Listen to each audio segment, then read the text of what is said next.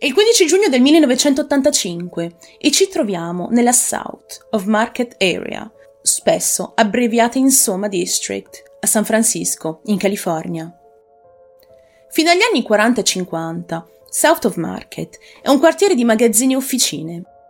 Per un po' ha ospitato una popolazione di marinai e braccianti che alloggiavano in case in stile vittoriano in seguito, questa tipologia di lavoratori si trasferisce in altre zone e nel Soma District iniziano a vivere dei disadattati e persone con grandi difficoltà economiche. In quegli anni inizia inoltre a formarsi uno dei più grandi quartieri omosessuali della zona. È una giornata come le altre. La gente esce di casa per andare al lavoro. Chi prende la sua auto e chi l'autobus e i camionisti salgono di buona mattina sui loro mezzi per effettuare le consegne. Uno di loro, ad un certo punto, è costretto a fermarsi all'improvviso. Pensa di aver bucato, scende e si mette a verificare ogni pneumatico. In effetti qualcosa è incastrato tra le ruote del suo rimorchio. Cerca di togliere questo oggetto a mani nude e lì si rende conto che si tratta di un oggetto di grande taglia. In realtà è il corpo di un giovane senza tetto. La polizia viene chiamata immediatamente sul posto la vittima è un uomo caucasico di corporatura esile, alto circa 1,65 m e pesava circa 59 kg. È avvolto in una coperta. In un primo tempo tutti pensano che si trattasse solo di uno sfortunato incidente. Non era insolito che i senza tetto, un po' brilli, si addormentassero sul ciglio della strada e che dei mezzi che passavano di lì gli passassero sopra facilmente e senza rendersene conto. Questa sola informazione di per sé è già inquietante, ma per rendere il tutto ancora più terribile, vi basti sapere che la vittima non è morta a seguito dell'incidente, ma era già deceduta prima di essere travolta dal mezzo. L'uomo, per di più, aveva subito una morte terribile. Secondo il medico legale che ha analizzato il suo corpo, era stato sadicamente torturato e ucciso. La scoperta in poche ore fa il giro di tutti i giornali locali si tratta di una scoperta agghiacciante e viene addirittura fatto un annuncio ufficiale dalla polizia alla popolazione. Inoltre, il Santana Orange County Register, un quotidiano locale, dichiara poche ore dopo i fatti. La polizia afferma che l'uomo è stato dissanguato e che è stato massacrato, come se si fosse trattato di un rituale o di una sorta di cerimonia di adorazione del diavolo. I rapporti della polizia e del medico legale hanno rivelato quanto segue. Le sue mani erano state legate dietro la schiena con corde di chitarra. Aveva diversi segni di bruciature sul collo. Della cera calda di una candela gli era stata versata nell'occhio destro. Nel petto gli era stato inciso un pentagramma capovolto. Il suo petto e il collo erano stati tagliati più volte con un coltello i suoi genitali erano stati mutilati. Il suo labbro inferiore era stato aperto. Particolare ancora più terrificante è che lo stesso medico legale, in un rapporto successivo, scriverà che il labbro era stato intenzionalmente tagliato in modo che il responsabile potesse consumare il sangue della vittima proprio attraverso questa apertura. Non è possibile affermare questa cosa con certezza. Diciamo che questa teoria potrebbe essere stata fortemente condizionata dall'ondata di panico satanico e la paura dell'occulto che regnava in quegli anni ma non si può escludere con certezza che il taglio sia stato fatto durante una colluttazione e senza uno scopo reale. Questa persona sconosciuta verrà identificata come il San Francisco John Doe 60. Perché 60 direte voi? Perché prima di lui ce n'erano altri 59 da identificare. Passano circa due anni e l'indagine per scoprire l'identità del John Doe numero 60 sono ancora in corso. Ma sin dal giugno del 1985 non si riesce a trovare nulla riguardo la sua identità o quella del responsabile della sua morte. Fino a quando un uomo di nome Maurice Bork entra nel mirino delle forze dell'ordine. Nei mesi successivi alla scoperta di John Doe, Maurice era stato accusato di rapimento e di rapina. La persona in questione è riuscita a scampare dalle grinfie dell'uomo ed era ancora viva quindi nel 1987. Il sopravvissuto dice alla polizia che Maurice Bork aveva inciso un pentagramma sul suo petto durante un rapimento. Le modalità di questo crimine fanno storcere il naso dei poliziotti. Il pentagramma e tutte le immagini sataniche evocate durante questo rapimento sono sorprendentemente simili al contesto in cui John Doe numero 60 era stato immerso per il suo crimine. Maurice Bork ha già una solida reputazione alle spalle ed è tutt'altro che un brav'uomo. È un cittadino canadese, già arrestato più volte in passato. Si scopre che era addirittura scappato di prigione in Canada, fuggendo negli Stati Uniti all'inizio degli anni Ottanta. Da tempo viveva nella Bay Area, vivendo sotto falsa identità. Una cosa da sapere è che Maurice suona la chitarra. In quel momento è già dietro le sbarre per questo episodio di rapimento e di rapina. Ma dopo aver sentito parlare della testimonianza del sopravvissuto, diventa sempre più irrequieto dietro le sbarre. Nel 1987, circa un anno dopo la sua condanna, Maurice contatta le forze dell'ordine e dice loro di avere delle informazioni interessanti su un crimine irrisolto. La polizia allora richiede maggiori dettagli e lì Maurice dice loro che sapeva con esattezza che cosa era accaduto a John Doe numero 60 e cosa più importante, sapeva chi era il responsabile di questo crimine. Il suo ex amante, un uomo di nome Clifford St. Joseph. Clifford St. Joseph è un uomo apertamente omosessuale che vive a San Francisco e lavora come cameriere per arrivare a fine mese. Era cresciuto con una madre single e la relazione tra i due era sempre tesa, per non dire altro. Decide di emanciparsi all'età di 14 anni e inizia a vendere giornali per un breve periodo. Alla fine decide di cambiare completamente mestiere e fare il cameriere. Nonostante la sua vita apparentemente normale, ha un lato oscuro. È già stato condannato in precedenza per un reato minore per frode di assegni Inoltre, sulla sua testa pendeva una pesante accusa per stupro. All'età di 17 anni, infatti, ha avuto un rapporto con un quindicenne, il che lo ha portato a essere accusato di questo fatto, aprendogli per qualche tempo le porte della prigione minorile. Detto questo, a parte la frode e questo reato di stupro, Clifford non aveva altro sulla fedina penale. Vive una vita relativamente tranquilla, lavora come detto come cameriere è un gruppo di amici che frequenta spesso. È sempre ben contento di aprire le porte della sua casa, invitando disadattati e fuggiaschi, per aiutare dei giovani in difficoltà. Apriva le porte a tutti, compresi senza tetto.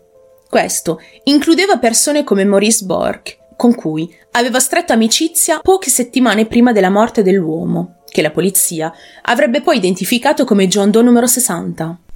A quel tempo Maurice viveva da emarginato e questo a seguito della sua fuga dalla prigione canadese. Cercava di ottenere dei lavoretti nella Bay Area. Clifford lo incontra per caso e lo aiuta a trovare un documento di identità falso per poter lavorare senza problemi. Inoltre, gli propone di vivere con lui per qualche tempo, prima di trovargli una sistemazione definitiva. Durante quel breve periodo, i due divennero amanti e poco tempo dopo la loro relazione arriva a capolinea. Nel 1987 Clifford St. Joseph vive una vita normale e Maurice Bork si trova in prigione. Ma arriviamo al punto e ritorniamo a quella fatidica telefonata in cui Maurice decide di denunciare il suo ex amante. Maurice afferma che Clifford, un uomo di mezza età, aveva torturato e ucciso John Doe e che lui lo aveva aiutato a sbarazzarsi del corpo della vittima e a coprirne il crimine. Ciò ha immediatamente suscitato l'interesse degli investigatori e hanno visto questa come un'ottima occasione per chiudere il fascicolo di John Doe. Immediatamente mettono in moto gli ingranaggi dell'indagine, oramai in stallo, e iniziano ad indagare su Clifford St. Joseph. Sulla base della chiamata ricevuta, riescono ad ottenere un mandato di cattura per Clifford e l'uomo viene arrestato nel giugno del 1987. È accusato di sodomia, atti barbarici e omicidio. Ma l'uomo non è stato accusato solo di questo crimine, ma anche di un altro fatto avvenuto nei primi mesi del 1987. Clifford è accusato di aver organizzato il rapimento di un giovane senza tetto di 21 anni che lavorava in strada e poi di averlo torturato e violentato insieme ad un gruppo di uomini. La vittima è sopravvissuta. Uno di questi suoi complici altro non era che il suo ex compagno di stanza e amante, Maurice Borg. In teoria l'uomo avrebbe dovuto subire due processi distinti per ogni capo di imputazione, ma l'accusa ha lottato, con tutte le forze, affinché i due fascicoli venissero discussi in un solo processo, perché, secondo loro, la storia di uno completava l'altra.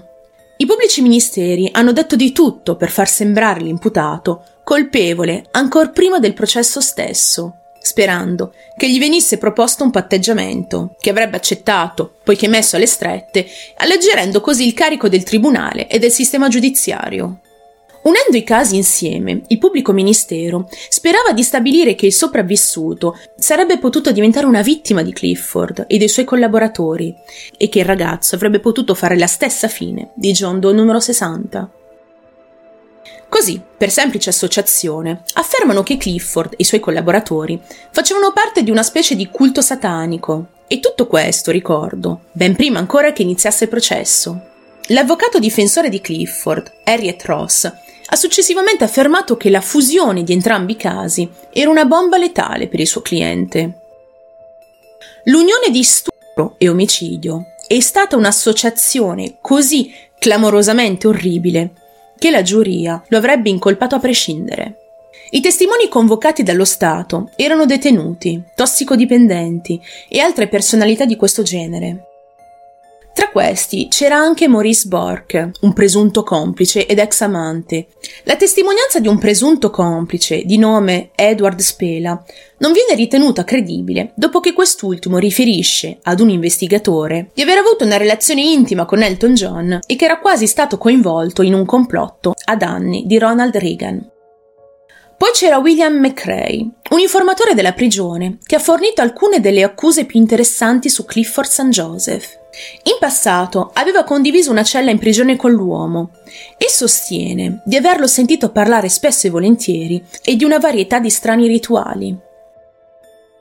Naturalmente la sua testimonianza è stata messa in discussione dalla difesa, quando viene sottolineato il fatto che ha avuto modo di esaminare i documenti relativi al processo e che probabilmente si era inventato tutto. William McRae risponde che in effetti gli era stato consegnato un fascicolo con delle informazioni, giurando però di non averlo mai guardato. Ma poi, chi gli avrebbe dato quel fascicolo? E perché? Probabilmente non la difesa.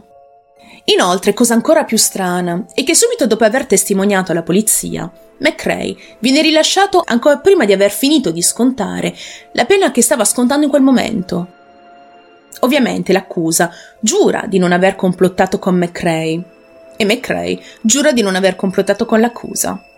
Al di fuori di tutte queste testimonianze reali o inventate, tutto il processo contro Clifford St. Joseph si è giocato su un'unica prova fisica, una goccia di sangue, trovata vicino alla camera da letto del suo appartamento ed una su una coperta. Entrambe corrispondevano allo stesso gruppo sanguigno di John Doe.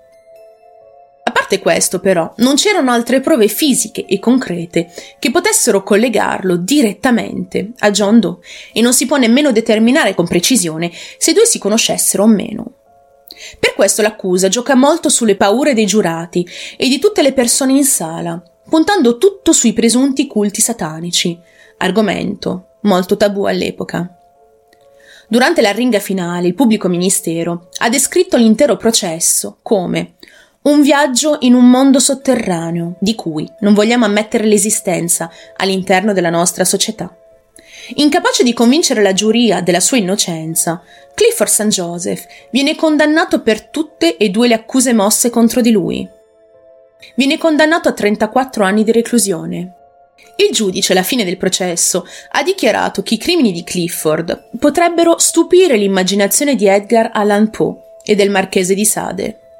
L'uomo dovrà scontare la pena in una prigione statale di Folsom. Fino alla fine Clifford griderà la sua innocenza.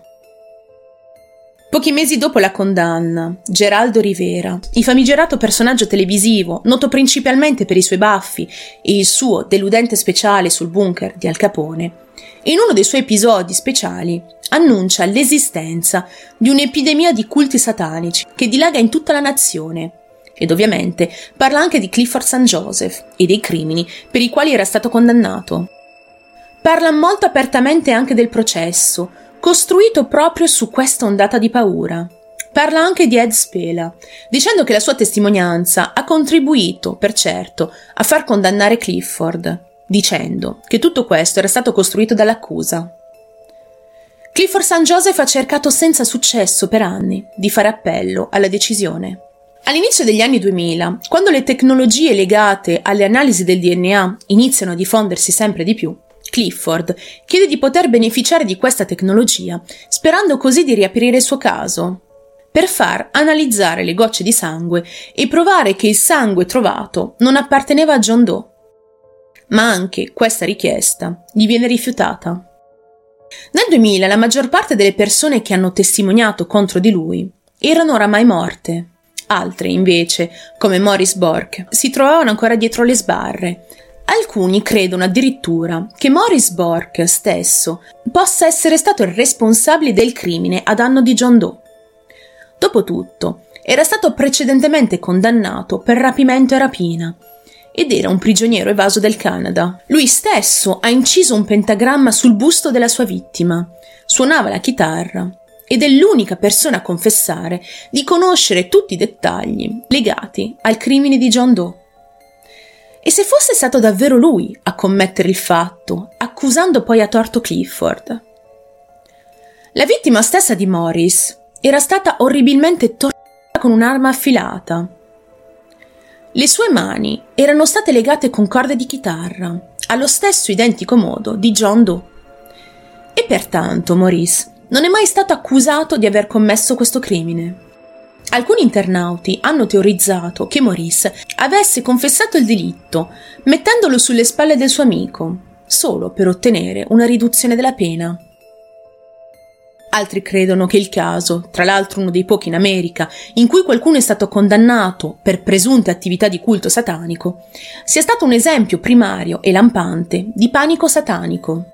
Non solo l'accusato è stato condannato sulla base di una sola testimonianza, tra l'altro molto discutibile, ma era anche omosessuale, cosa che molti credono abbia alimentato le paure dei giurati più conservatori uomini e donne, timorati di Dio, che non erano aperti a questi nuovi orizzonti.